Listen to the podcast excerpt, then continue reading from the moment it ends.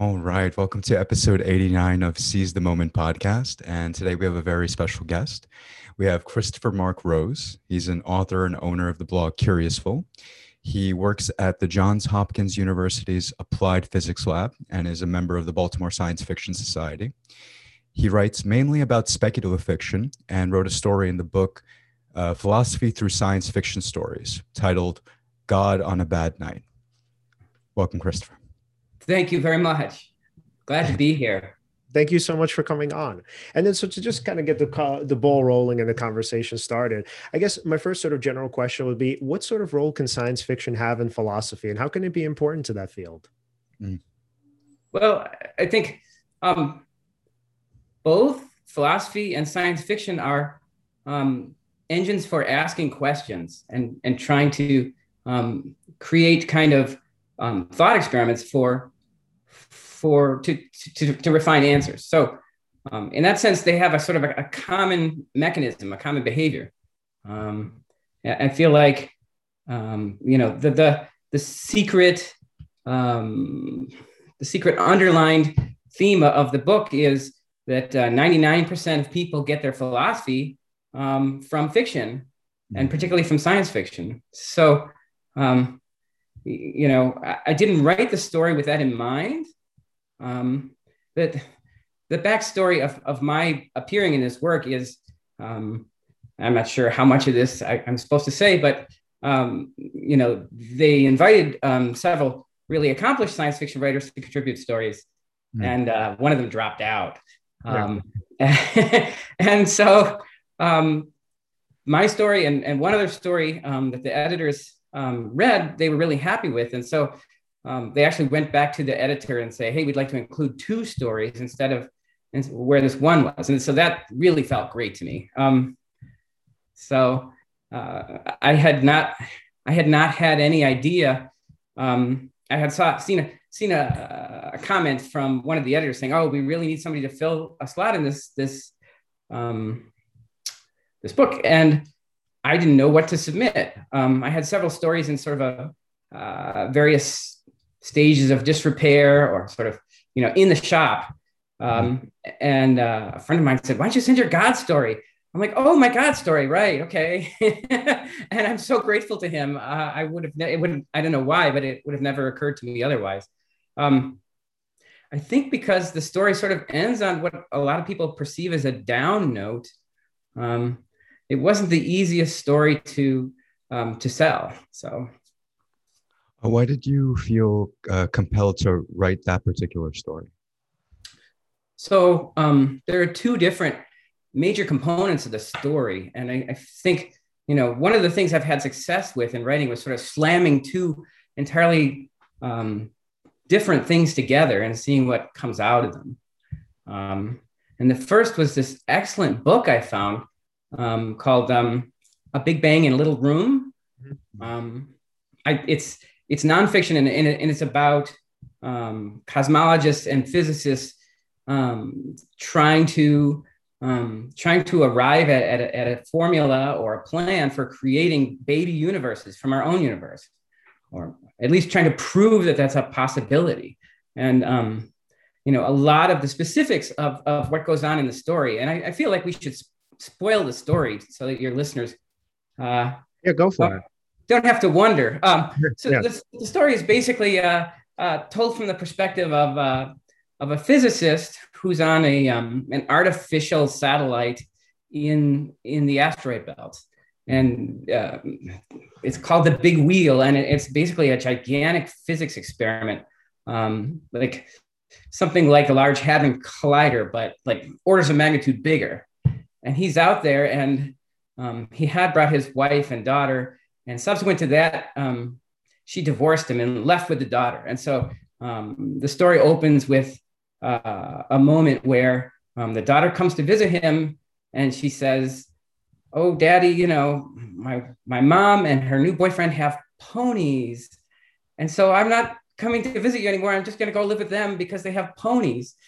Um, the story follows through his his difficult time trying to um, I mean, he passes through all the stages, right? First bargaining and, and some anger and a lot of depression. And, and finally, um, where we might wish he came to some, some peaceful resolution to that. Instead, he, he, he basically um, hijacks the, the, the big wheel and, and performs an experiment without, uh, without any permission from the higher ups um, on the satellite. And it appears he creates, you know, a new baby universe. Um, and the descriptions of all that are much in line with what's what's described in the book. Um, right. I'm not a physicist by trade. I'm an electrical engineer, um, uh, but I have some interest in those things. And the book was just an incredible find for me. You know how you look down into uh, a remainder bin someday and you think, what is what is this book doing here? You know, this is just what I was looking for. This book wasn't remainder. Don't don't get me wrong, but it was just uh, when I found it, I, I, felt like, you know, the moon had fallen on me or something. Um, so, so that was one aspect of the story, and the other aspect of the story is I really witnessed a conversation between a, a divorced father apparently and a daughter, very much like this pony moment in the story. I was, I was eavesdropping, and I don't know if other writers do this, but I, I think either I'm a writer because I'm an inveterate eavesdropper or, or vice versa. Mm-hmm. Um, but this, this happened years before I ever started writing. And that one, you know, incident just stuck with me for the whole time. So I felt like, you know, if it was so memorable to me, um, I should probably work it out in a, in a story and it might stick with other people too. So, um, you know, the, the details of the horses and the the rocket trip and all that are, are, sort of you know pasted in place to make that event otherwise is uh, uh, it, to have as much fidelity as possible to the emotion I felt as an as an innocent bystander listening to that parent child discussion and it just it just my heart turned over when I heard it I don't know. um, mine too in a way. I, I found Arlo, uh, the main character, to be uh, very relatable uh, when I um, when he was speaking with his with his daughter, I uh, and she was telling him about um, her experiences with uh, her mother and uh, her uh, stepfather uh, Roger, and kind of how great it is to be with them. Explaining this to her father, who misses her, is just happy to see her, but also has these is not able to connect in the way that he would like to with her, or yeah. to be this sort of um, to be as to, to give experiences in the same way that Roger and her mother are giving her. Um, mm-hmm. and to, to sort of see that disconnect and to see like what he really wants to connect with her, but he's just unable to say the things he wants to say or to uh, relate certain emotions to her. And also because she's so young, it's like it's almost as if like she can't read his um, I suppose like it, it's almost you would think it's obvious to us, right? Oh, it's so great with these other people. Oh, you know, hi dad, it's good to see you, but I love where I am now. I think I'm going yeah. to live with them now instead of with you. And and that's generally what she's saying, but she's not reading into the fact that this is so painful for him and he has to sort of keep a straight face um, and just kind of go through the motions yeah. and um, in this way that that really humanized him and I don't know. I, I find that so important for a character because, uh, um, for instance, like the things that uh, help me to retain uh, memory about a story, some it has to be something that sort of um, uh, gets to me emotionally.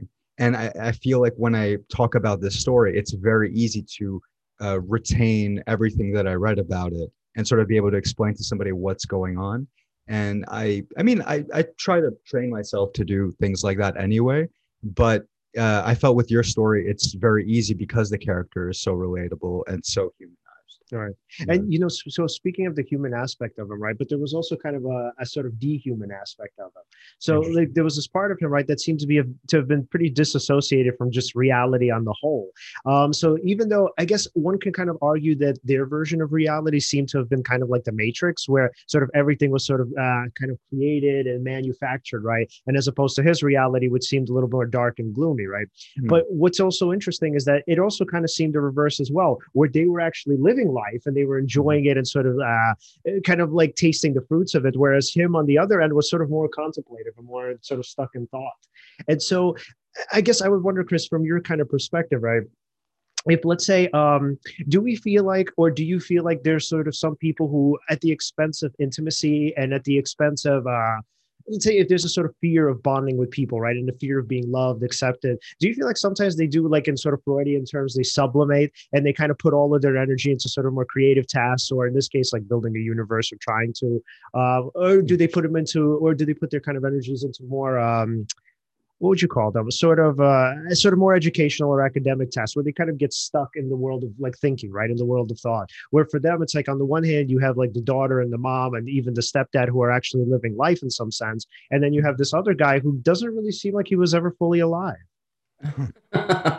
wow. Um, well, I, I, think I think it's unfair to generalize. You know, a, a lot of you know people doing really um, so, sort of um, thought centric tasks or you know really intellectual intellectually engaged um, you know they can they can i've seen people who sort of span the whole spectrum there. So um, but i think you know it's it's a dangerous uh, it's, it's a dangerous uh, trope to fall into to assume that everybody who's you know making progress in in some intellectual endeavor is somehow isolated from uh, from intimacy, from their from their familial life. Um, you know, there's a big thing uh, just recently in the news about Einstein's first wife, um, Mileva Maric, mm-hmm. um, and it's not clear. It, the record will never be entirely clear, um, but you know, she was there for that this sort of sort of year of light that he had. We produced these four like really foundational papers in physics.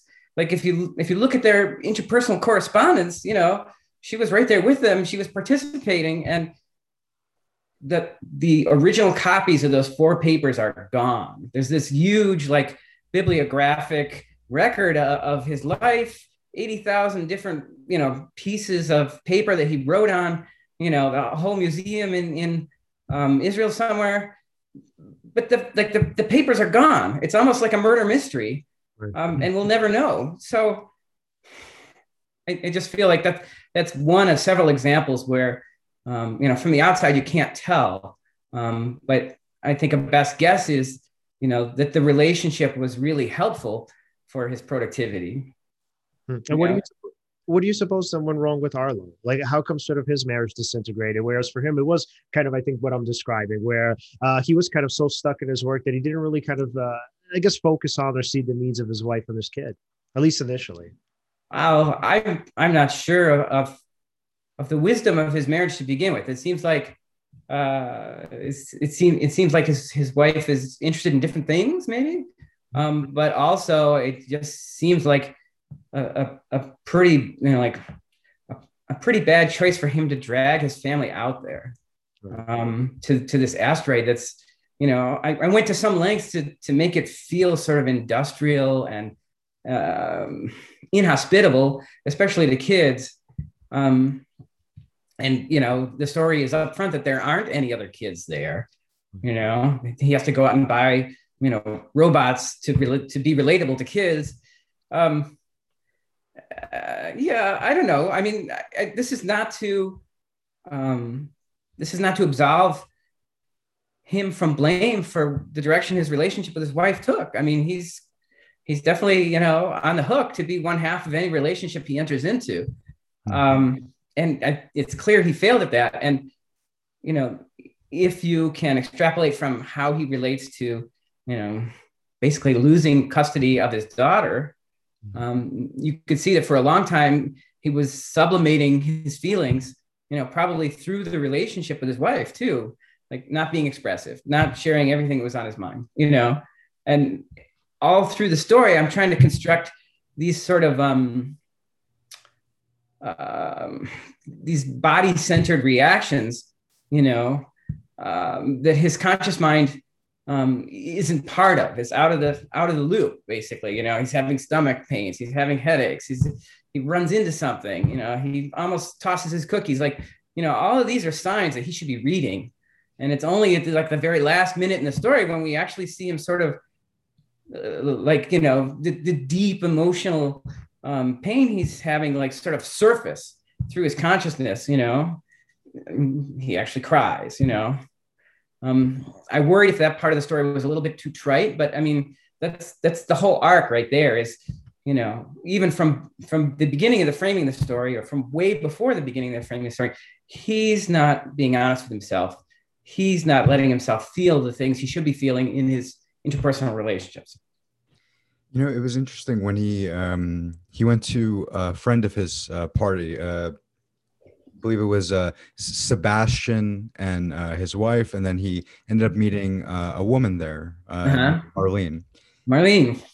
yeah, and I, I thought it was uh, it was interesting how upon only just meeting her, he, he related a lot of information about how he was feeling um, in terms of uh, like I was surprised how open he was being with somebody he had only just met, which I thought was uh, strange. And it was also int- interesting that Marlene was willing to sort of entertain um, the sort of um, what would you say like a diet the diatribe that he was sort of going through um, but yeah, he was being a, a completely vulnerable. First, she's asking like, are, "Are you married?" Right? He's like, "No." Tosses his ring into the uh, fruit punch, uh, which I thought was interesting. Um, and I thought it was going to go somewhere uh, with her. And then he starts um, saying that he's he's not with his daughter. He starts to sort of um, there's a sort of under this sort of dark or maybe um, like a sort of a depressed undertone um, in his explanation to her of what he's currently feeling and going through. Right. But it, it, was interesting uh, that so oh, right, so he couldn't take uh, fully letting out his feelings, so he had to sort of get out of the situation and, and get away from there. But um, I, th- I thought that was interesting. That it looked like the almost like as if um, he was starting to crack in a way, as if he he almost had some sort of um, a breakthrough, but wasn't quite there. But he was nearing like being able to uh, connect to someone again. Um, so yeah, that's an interesting sort of dynamic at play. And then he ran away. He ran away. Yeah. he ran away exactly. He ran as, as, far as he could, right? Any any sort of level of intimacy that sort of uh, I guess protrudes into his life, he's out. But it's interesting that he went as far as he did because you you would think it's not a, a a social norm with somebody you only just met to say eh, give as much information as he was about his life. Right. So it almost felt as if like he was on the precipice of something uh, but couldn't quite get there and then because of the rebound of not getting there he became more entrenched sort of in his uh, yeah. depression took to the peach schnapps right and and sort of uh, and yeah. so chris did, by any chance did this story remind you of a sort of faustian bargain where like uh instead of sort of love and intimacy and kind of life as you know most people would think of it he was kind of granted um let's say the sort of secrets of the universe, right? And in this case, in creating a new hmm. universe. Oh, well, I hadn't thought of it that way, but it certainly it certainly scans. Um, you know, I, I wrote the story and it, it sat around for a long time, and then it occurred to me that there's this sort of parallel between, um, you know, the father not really understanding their child or being able to express, you know, or under to have communication, and then the creator sort of being isolated um, from their creation. And there's this actual mechanism, uh, this this Hawking radiation um, that I, I honestly I don't understand the physics of it, but it, it seems very clear from what I've read everywhere that once you create one of these baby universes, it's it's basically gone from your ability to to to to communicate with it or sense it um, in any straightforward way.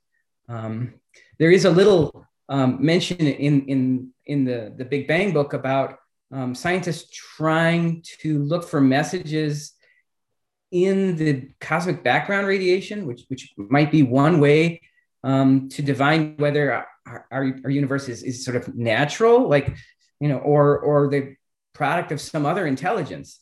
Um, so there are actually people doing this. I don't know um, what the likely. Yeah, what, what are your thoughts on simulation theory? Um, well, boy, there's I see that in two different directions. Like on the one hand, um, sort of the, the, the whole idea about the matrix and you know our existence, our universe being somehow a giant simulation. Um, that's also broached in the book. I'm telling you, that book is just a, a wellspring. Um, they talk about um, they talk about looking for something, some, something like a glitch or an upgrade, like all the different mechanisms that you think of with your home computer. They use as analogies for some kind of an indication that we might not be, we might be in some kind of a simulation. Um, my thoughts are that it, it doesn't really matter. Um, you know, that whether we're in a simulation or not, probably in our lifetime, we won't have uh, we, we won't have evidence that that's unassailable. Um, so I think it, it's fun to imagine. Um, I think a bigger ethical question is: Should we create our own simulations? Right. Mm-hmm. And what what what responsibility do we bear to them if they produce intelligence? Um, right. I, I, noticed that um, in the notes um, after your story, there's um, there's a, a, bit in there about having um, listened to a lecture uh, by uh, some uh, physicists, right? And how they discussed the possibilities of what could be uh, done by creating uh, another uh, universe and sort of the um, theoretical implication. No, well, actually, sorry. What I want to say is they didn't get into the philosophical uh, implications of what it would be to actually create another universe, right? And um, that was, per- as I understood it, perplexing to you. Why scientists weren't getting into the the ethics of of you know if you did have the power to create another universe what sort of um like what would you do it? Uh what sort of responsibility would you bear? And then i think your story is is important uh because i mean the person who ended up creating another universe they didn't have any of that in mind. They were just having a bad night right? Uh, hence god on a bad night right? And i, I thought that was very fascinating. Mm-hmm. so um in the, in the the Big Bang book, um, you know, there's there's a lot of uh, circling back to this issue that, that all of the all of the physicists and cosmologists that she's interviewing um, seem sort of gleefully like separated from the the moral or the ethical implications of what they're doing. Mm-hmm. Um, and that I, I couldn't parse that for a long time. Finally, I, I, I think what I understand is that a lot of them um, are are believers in this sort of many worlds interpretation of, of, of quantum theory. Mm-hmm. So in that, like every time you make a decision, you're really creating two separate, like coexistent parallel universes. Um, I, f- I feel like there's a lot of holes in that theory, and I don't understand um, what good it does in terms of what it makes easier in terms of the rest of, of uh, cosmology or physics. But it, it, it seems to give them like a blanket absolution from considering um, the ethical issues.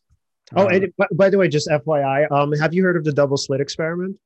Yes, yes, yeah. I have. So that's actually it. So um, the my understanding of it, obviously, I'm not a physicist, so please, you know, don't take anything that I say too seriously. So, but from my uh, my understanding of the from the double slit experiment is essentially the initially the first interpretation, the Copenhagen interpretation, was that it was the measuring device that was causing, you know, uh, so do you remember it? Right. A par- particle can be either, uh, sorry, uh, a wave could sorry, it could be either a wave or, or a, particle, particle, right? Depending on who's if it, if it's being measured, right? So the Copenhagen right. interpretation mm-hmm. was essentially that it was being measured, and the measuring device was the one that was actually affecting it, and then eventually turned into somewhere down the line the observer effect with um, I think his name was Eugene Wigner. So uh, there were plenty of like materialist physicists who hated that interpretation, and they said no, that doesn't make any sense. The observer is not affecting any of that. So they came up with the multiverse interpretation. It's also based on theoretical physics, which I will never understand. But the point is that so that it was their answer answer to the kind of measurement problem. So that was it. Their understanding was it's not actually the measurement device that's causing it to happen. It's actually just a random, it's pretty much random. It's a product of random luck where the idea is, well, in one universe, it's a particle, in the other universe, it's a wave. And that's just how it is, right? It doesn't actually matter what the observer is doing. It's just called kind of like a, a hodgepodge of randomness. Yeah, I'm not sure I can subscribe to that. I feel like that's absolves you from any more uh, investigation of you know what's a, what's what's a primary effect like you know there are hundreds maybe thousands of different like variations on that experiment you know it's, it's primal so um, I feel like you know it, it's you know the reason that it is is because there are these different interpretations that people can sort of disagree about. If it were uh, if it were straightforward, we'd be done with it by now. Um, right. Yeah. So, oh, yeah, right, right, right. Now I just remembered. So no, I was actually a little bit wrong off on my uh, my understanding. So it was that you know, like every single time that there is no measuring device and all of the particles are spread out and kind of on the backboard. So the mm-hmm. idea there was that there, it's actually not a wave; that they're actually all particles, and all of the particles are actualized in the different universe. So it's not that it's a wave of probability. In reality, it's something along the lines of like it gets actualized in different universes. Right. And as far as interpretations go, I remember the the first one of the first interpretations was oh well if you need the uh, presence of of a like the presence of an observer right. changes the whether it's a particle or a wave or the quality you right. know a lot of people misinterpreted that to say that they used it in um uh sort of sort of as a uh, a way to explain um sort of new agey sort of ideas yeah. they would say the consciousness oh, effect uh, yeah like how like sort of that law of attraction thing like the secret. Right. Um which uh,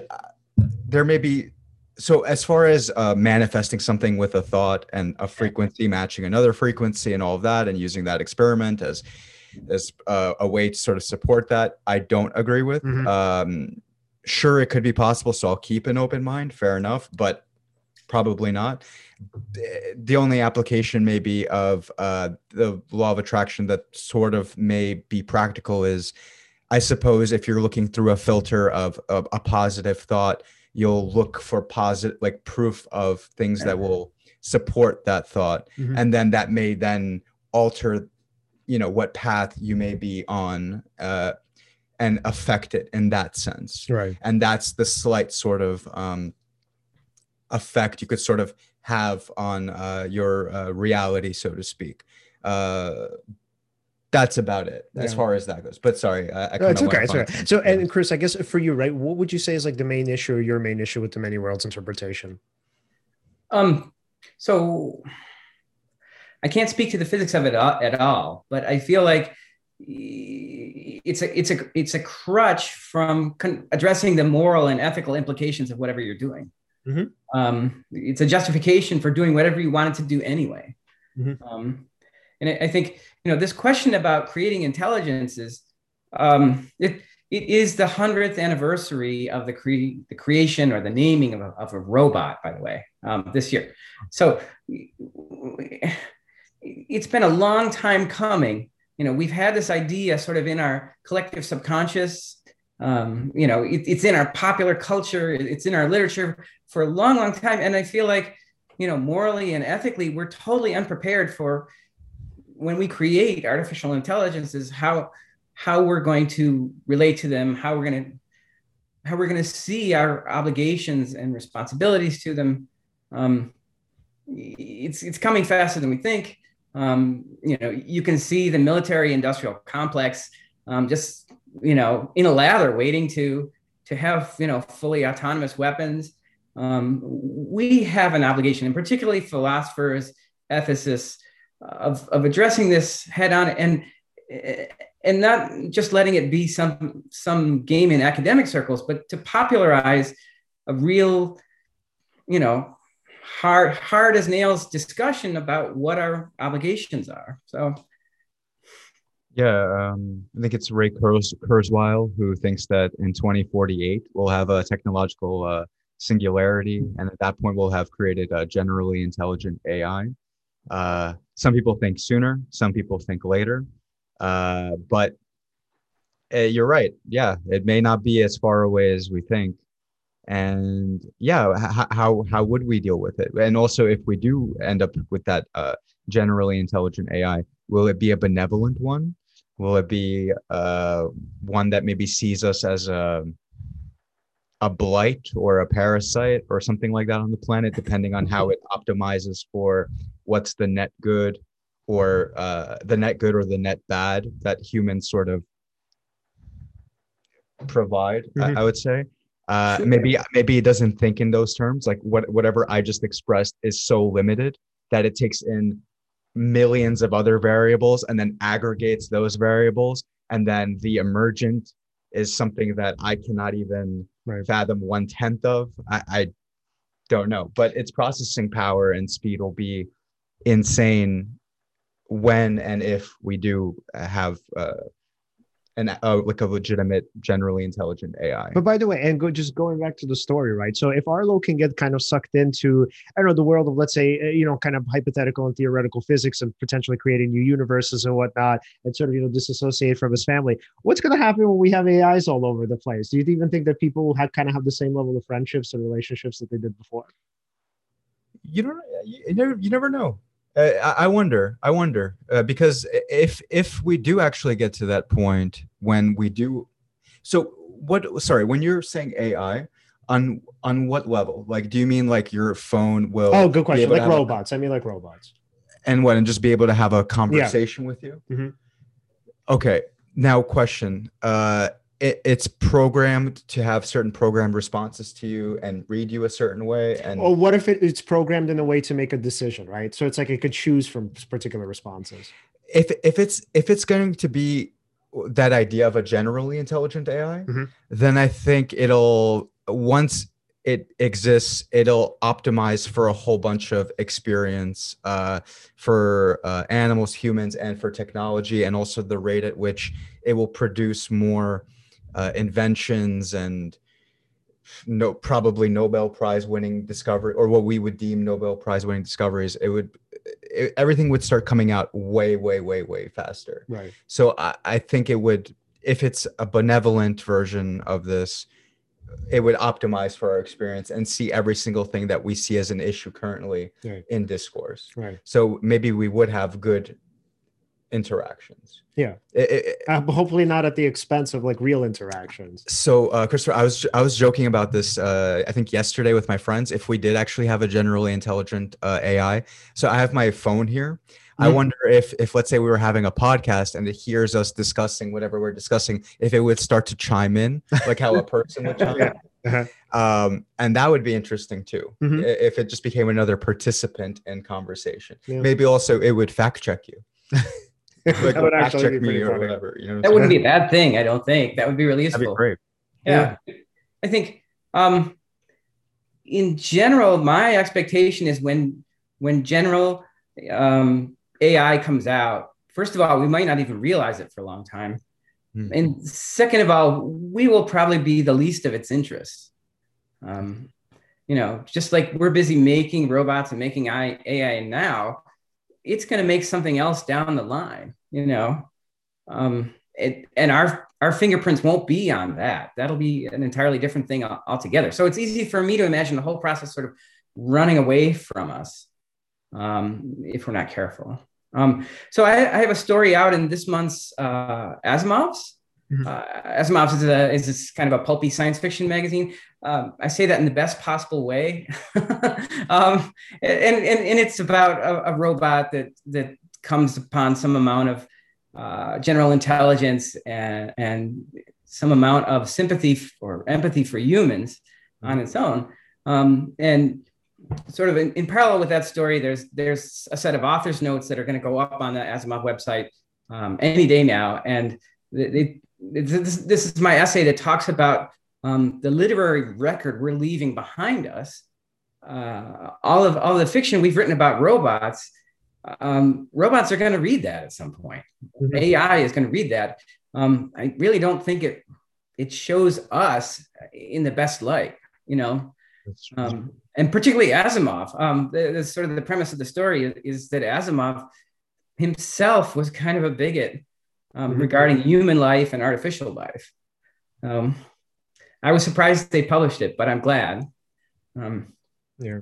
And so just and going back to kind of the initial story, right? Do you what do you feel like why was Arlo so obsessed with creating a new universe? Why was that so important to him?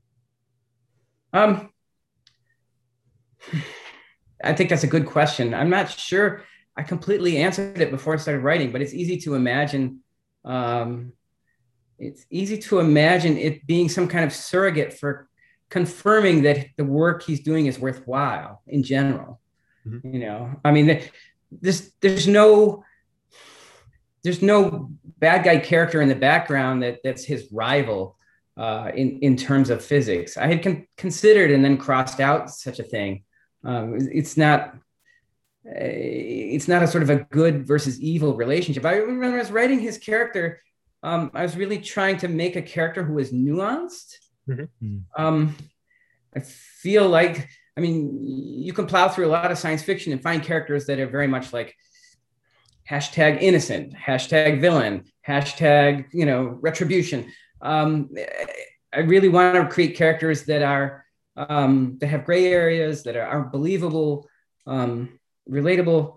Um, so an- another backstory of this story is I, I had been watching a, uh, a, documentary with with my sister um, quite a long time ago now. Uh, it was a documentary about the life of um, oh, see, I'm gonna I'm gonna blow the name now. Um, Frank Lloyd Wright.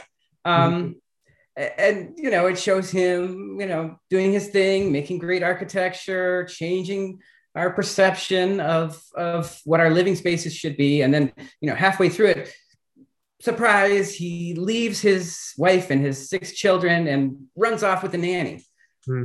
they go to new mexico or, or arizona and build Taliesin West and then my sister saw that and she said he is going to burn in hell mm-hmm. and i'm like how can you say that like he changed you know he changed everything in American architecture. You know, he, he changed our perception of beauty and how we spend our time and all these things. Doesn't that count for something? And and um, we never we never came to an agreement upon that. And, but I think you know Arlo has this same sort of um, this same sort of micro macro thing going on. Like in the foreground at a micro scale, he's not being successful at, his, at being a good dad or being a good husband or, you know who knows even his relationship with his coworkers. Uh, but on a macro scale he might have created something with who knows billions trillions of living creatures maybe intelligence who knows you know what will exist further on these sort of putative life forms in the new universe. Um, i kind of like put my thumb on the scale a little bit relative to um, to frank lloyd wright because I, I had some sympathy for arlo myself um, but there's really no there's, there's no way to calculate um, if there is such a thing as a, as a sort of an unbiased calculation of the value of somebody's life. Um, there's no way to calculate how those kinds of creative acts relate to, um, you know, life around you on the ground in the house Right, and he was a sympathetic character because I remember there was a point in the book where, uh, essentially, I think he said something along the lines of either was a th- yeah, I think it was a thought where he thought there uh, it was like a part of the backstory where the reason why he wasn't coming home was essentially because he was kind of tired of disappointing his wife. So there's a bit of selflessness there. It wasn't that well, you know, I'm just hanging out and I'm kind of working on my physics and creating a universe and I don't care about this person. It really just seemed like he was running away. He was running away from sadness from from her end, from his end. He seemed like more than anything he cared about her, but he just didn't know how to deal with that. But I mean, those are his perceptions too, I think. Yeah. I have been surprised at how different readers have reacted to Arlo. Mm-hmm. Um, a lot of people don't think he's such a sympathetic character, mm-hmm. um, in spite of all the all the stuff that I put in there that I felt like could make him more understandable. Um, right. I mean, really, on ground level, he's kind of a, a cipher. Like you know, he's obsessed with this gigantic um, collider thing. And he's got data pouring into his house and it's it's it's accumulating in all these like um, these 3d um, displays in the middle of his living room.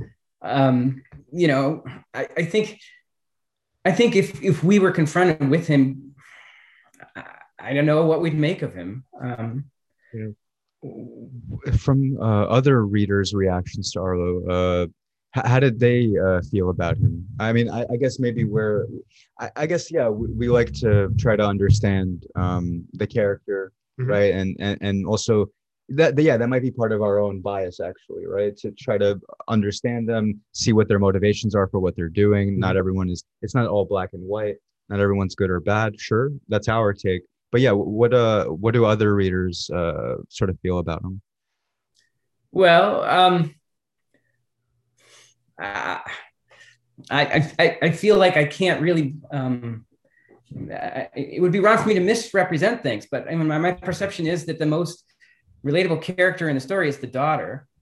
Um, I mean, she wants what she wants, but of course, she's a daughter. She's she's six years old, and I really had to tinker a lot. Like a lot of people came back to me and said, you know, what she's saying here is too adult for somebody that age, or you know, these two behaviors don't sound like the same age of care of, of kid.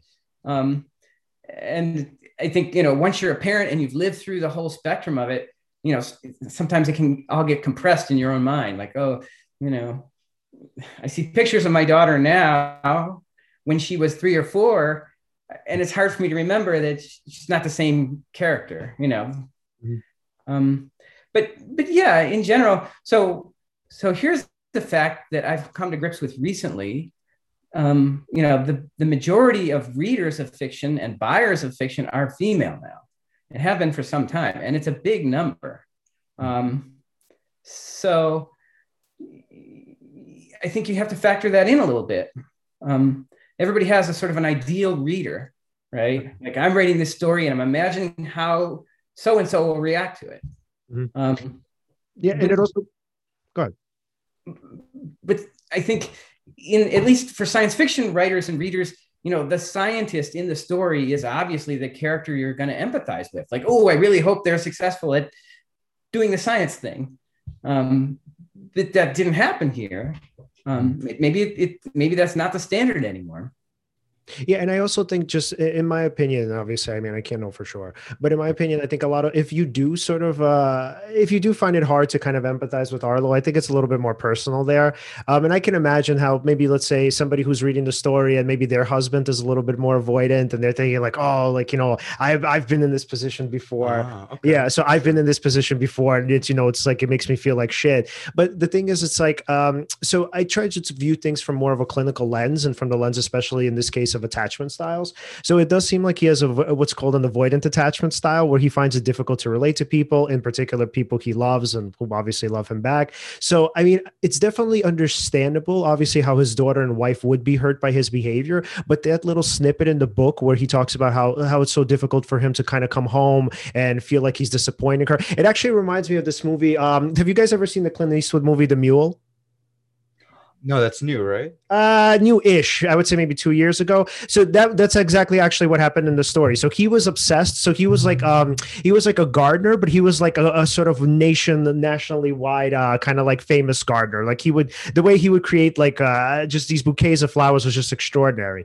And then so his wife in the film ends up pretty much I think she gets cancer and she finally ends up dying. And they have this moment where she's like, I don't understand like why you did this to us. She's like, you literally abandoned your family. And she's like, I could never forgive you for that. And then so he tells her, he's like, I wish you only understood and knew how hard it was for me to come home to disappoint you every single time. So for him, with the avoidant attachment style, he was just running away from her. So look, obviously, we understand from the wife's perspective as a husband. I mean, you kind of have some responsibility, obviously, and you owe it to your family to be there. However, also from a clinical perspective, and when we're talking about attachment styles, it's not that easy to overcome. And so, even if he were wrong, and by the way, that's what happened in the film. Like, she's like, What are you talking about? She's like, We all loved you. You never disappointed any of us. But if in his mind, the belief is like, Well, you know what? I'm coming home and I'm constantly upsetting people. I'm constantly making them sad. You know, I don't want to do that. I don't want to, you know, feel bad and I don't want to make other people feel bad.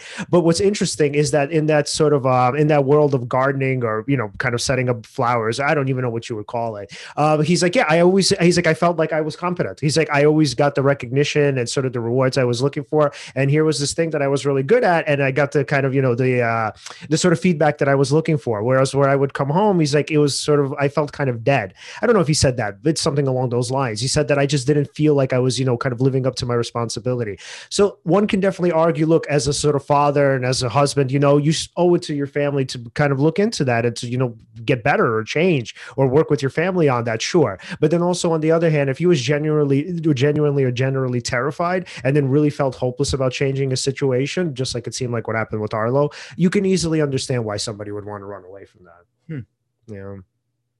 So but i think um the, the sort of confrontation with marlene at the end of the story is his chance to sort of redeem himself mm-hmm. and he gets right to the edge of it and then he muffs it and runs away. You know, I feel like um, if the jury was out before then, it's clear after that. You know, um, he's a flawed character. He, he's you know by design a flawed character. Um, yeah. And then the, it seems like what he does more so than anything, when things get hard, he runs away. There's a sense of hopelessness there that it's like I can't make this work, even if I try. And then buries himself in his work, obviously. Yeah. Mm-hmm. yeah. Yeah, and then so philosophically speaking, right? What would you say are some of the sort of themes or the ideas that you would want your readers to take away? Well, um, I think you know this this this thread that we've been pulling on about what's your what's your relationship with, or or what your responsibilities are to things you've created, whether they be your own children or an entire new universe. You know, is is a big open unanswered question that that we need to we need to work harder at. And it, maybe this is just my outlook as a parent but i mean it's sort of baked into the story. Yeah. Right um, right. Responsibility as, yeah. as a theme right? It, it's it's important to realize that um, you you almost you don't well i may have to re-edit this as i say this but it's fine um, i think it's important to be vigilant right? Especially when you're in the process of of creation, especially when you especially when making something like uh, of the nature of a hadron collider something that could create these many universes that could spawn life that you're responsible for creating both uh yeah sure uh you have created life uh but you've also created a whole uh, like uh, pain and suffering potentially right? Um and you're responsible for all these uh, new lives and and and all of that. And it's um it, it's important not to uh do what he did right? Which is you know you get drunk on peach schnapps you're having a horrible horrible night. And yeah and pull the trigger. pull the trigger and just create this new universe right? Um it's it's it arguably it's the same thing when when creating anything. Uh it's almost as if um it's kind of like being uh, in a way half-assed about it right? Yeah. And then uh and, and it's important because what you put out there it's once it's out there it's out there for the to the world to sort of um uh, play with or to judge or to criticize or to work with. And especially if you're let's say uh, an author or uh, i don't know uh, okay or doing what we're doing right now like a podcast let's say uh, let's say just hypothetically, hypothetically, I was incredibly depressed, very low, low energy, low tone, or something like that. I wasn't giving it a hundred percent, you know, uh, or Leon, same thing. And then, and then you kind of uh, present that to an audience, and they're kind of like, "Uh, what am I listening to?" Mm-hmm. You know. and uh, let's say you have this overarching goal, or you did, where you want to uh, impact people in a sort of positive way or something like that, but you're not giving it your all, you're not being vigilant, then the consequence of not trying to uh, give your best every single time, it, will hurt that that overarching goal, which I'm sure Arlo had at one point and was very uh, uh, congruent with. Like I'm sure there was one point in his. I understand it's a fictional character, but there's one point in his life where eh, this was something near and dear to his heart, something pat- that he was very passionate about. Otherwise, he wouldn't have put up the years of study that he did and wouldn't have gone to the lengths that he did to learn what he learned. Right. Um, so to yeah, to lose sight of yourself, it's it's important not to.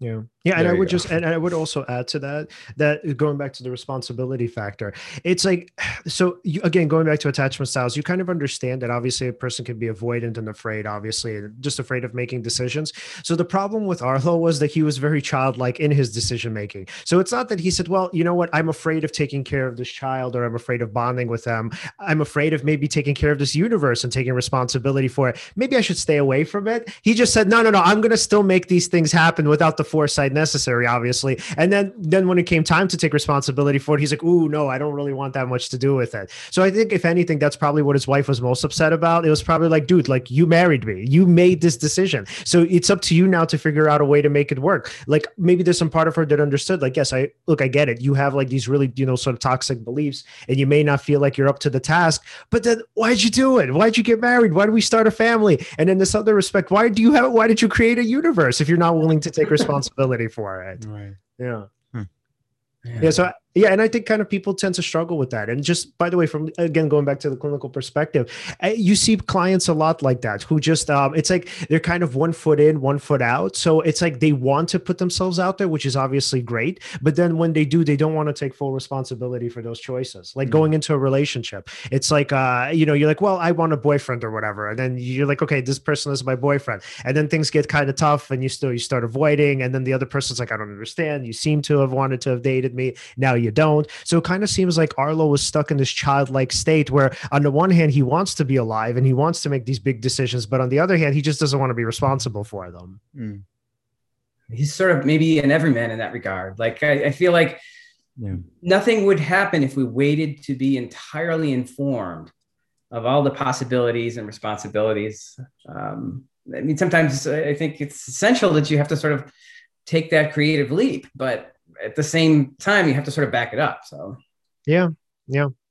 What do you think would have happened had the story continued? Like, let's say if the universe were created, and then what do you think he would have done? Interesting. Well, I mean, I would be dishonest if I didn't tell you that I was imagining uh, follow-on stories.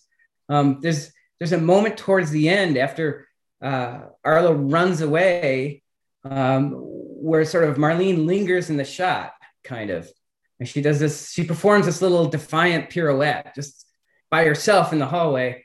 Um, she's really the character for the book that the story might eventually become. Mm-hmm. Um, because I, am sure that Arlo is Arlo is culpable um, for taking the whole like hadron collider thing for a giant joyride, and I'm sure he's you know he may do time for that, or at least they're going to send him away. Um, but this this this sort of notion of, of a multiverse that can be modeled with like bubble like behavior really appealed to me. Um, you know i have kids you know we've used soap bubbles before. I see all these different behaviors. Um, I'm, I'm, getting to a, a, sort of a sequel story where um, you know two bubbles are in contact and the wall between them just goes away that's sort of the notion I was looking for. Like if you can take this, because the, the book has even pictures of this, this sort of like this teardrop effect and the um, the wormhole between the the, the nascent um, daughter universe and and the the I'm, I'm I'm not remembering all the words the the the the uh, the, the pure vacuum of the parent universe and, mm. and so, so it describes these things and it, it actually has diagrams of them and it, it's it, it's it's quite an elaborate analogy and i just wanted to see how far we could push that. Like mm-hmm. you know what if the, sort of the wall between this universe and some other universe have you know just disappeared one day what would be the result? So um, that that's the bigger thing i'm aiming for eventually. Yeah. Um, sorry. So before before i uh, actually finished reading the the last page of the story uh, this is interesting. So I, I, finally understood what had happened, but I kind of did a double take. You know, when sometimes you didn't fully understand what happened at the end. Mm-hmm. Okay. So initially, what I thought happened was he ended up destroying his own universe and creating another universe, right? And and and letting it, you know, uh, pulling the trigger in that sense. Uh, I'm glad that he didn't, of course, right? But I, I would I was just wondering, yeah, what would have happened if he did something like that? Like he wanted a new, like I thought he had an impulse that he wanted to have some sort of a new life or that the life that he was leading and living was not worth living anymore. That that's how i took that at 1st mm-hmm. uh, it would have been interesting if that happened but it's uh, i'm happy that it didn't. And there's sort of more of a consequence. He's like oh no what have i just done? Mm-hmm. you know? Yeah. Yeah. And, and sorry what were we gonna say? Wow, I don't know if I remember. Uh, oh, wait, there was a question about Arlo and the creation of the. Oh yeah. So why do you why do you think that um, he didn't really take the considerations of the ethics committee as seriously as he should have? Uh, I I just don't think he has this. Well, on the one hand, he doesn't have the spare cycles to do that. He's so involved in the technical side of it. Um, but on the other hand, I, you know, he, he may in fact be a practitioner of this many worlds hypothesis. Mm-hmm. Um, I maybe, you know, I, might have leaned into that more, you know, if if I'd had the story to edit it another time, just mm-hmm. sort of make clear his ethical disregard for the whole thing that he's doing. Right. Um, but on the other hand, he knows a priori that you know he's only going to get one glimpse as it happens, and then it's going to be gone. Mm-hmm. Like he's never going to know if if intelligent life happens there. He's only going to know, you know, what the shape of the cosmic background radiation is, maybe what the fine structure constant is, like you know these half a dozen different physics variables that really determine the shape of our universe and how it evolves. Um, that's all he gets like one little glimpse of, and that's it. So it, that it makes it easier for him to disregard, you know, the consequences of what he's doing. Right. There only consequences there. He's ne- no, but nothing. Nobody from here can ever get there, and nothing from there can ever get here. So it's it's almost imaginary to him.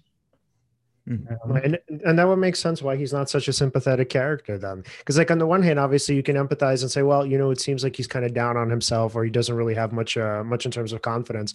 But then on top of that, he's also pretty irresponsible and he does things that I mean, look, there are times obviously when you can go against the majority and you can be right, obviously, even though it doesn't happen often. But the point is that here, I mean, if an ethics committee is telling you, like, hey, man, like, this is probably not a good idea, let's at least think about this and wait, so, you know, wait a little longer, and you completely disregard that, I mean, that's, that's, that's pretty childlike. And that's sort of an issue with that person.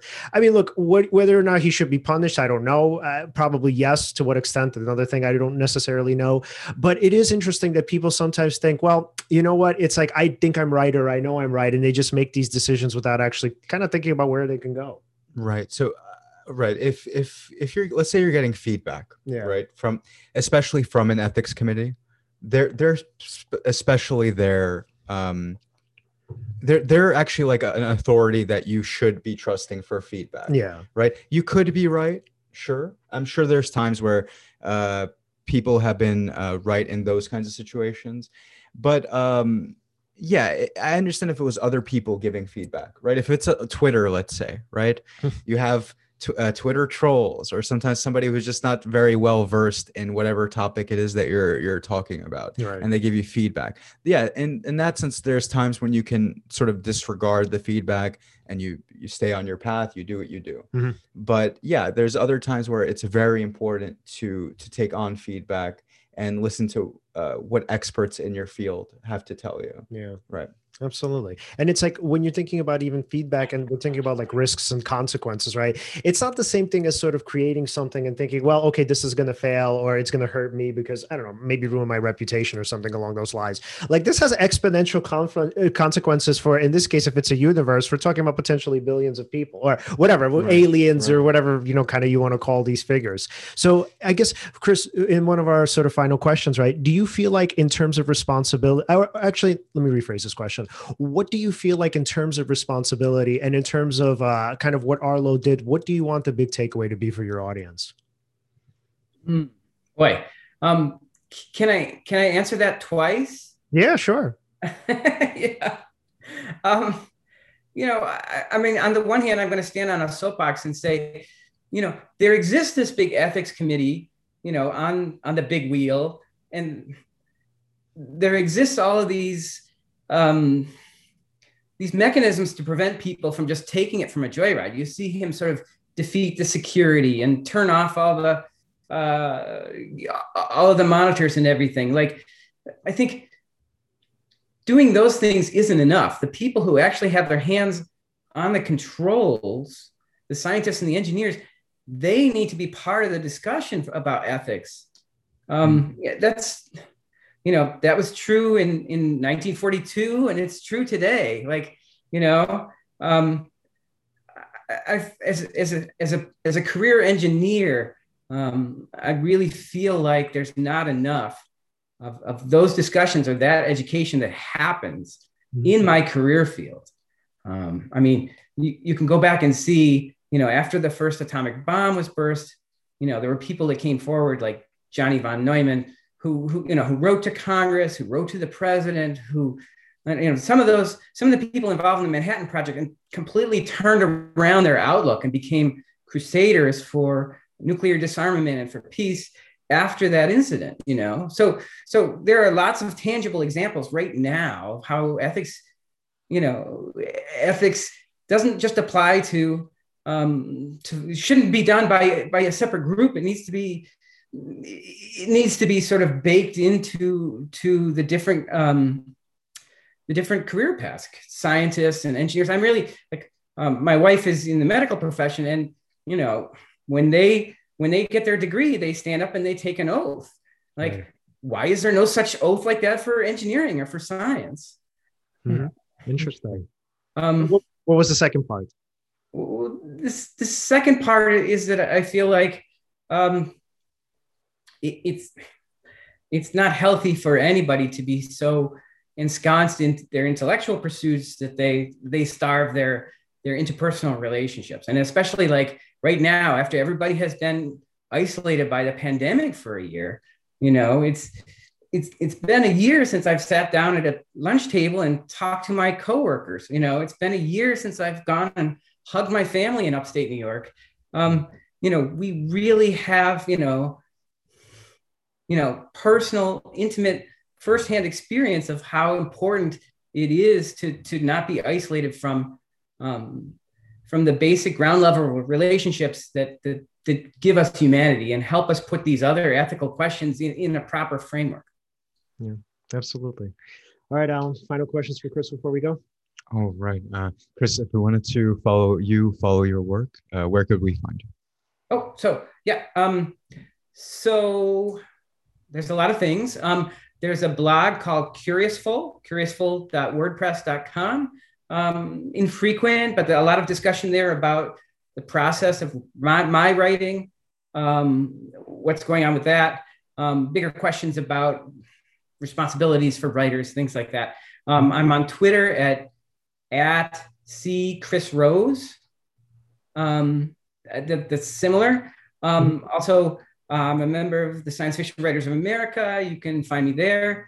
I am a member of Charm City Spec, which is a, a, a reader's uh, a reader's a set of reading events, basically uh, quarterly um, in Baltimore. Um, we invite people who write speculative fiction um, to approach us and maybe come to an event and read, um, plug their work, and explain what it's about.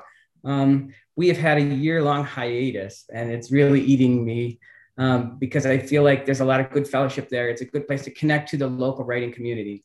Um, and also, I'm a member of the Baltimore Science Fiction Society. Uh, I show up at their critique circle uh, most of the time now. Um, and that's a good place to sort of get your feet wet if you want to be a writer. So I'm in all those places. Awesome. Awesome. Uh, th- thank you so much for coming on. Thank you so much. This was great. Absolutely, man. We'll be in touch with you soon. Thanks. Take right. care. Bye, Chris. Bye. All right. That was awesome. That was really fun. So, guys, if you want to follow us, follow us at Seize the Moment Podcast on Facebook and on Instagram, and at Seize underscore podcast on Twitter. Like, subscribe, hit the bell on YouTube. Yep. And yeah, thank you so much for watching. I look forward to the next episode. See you next time.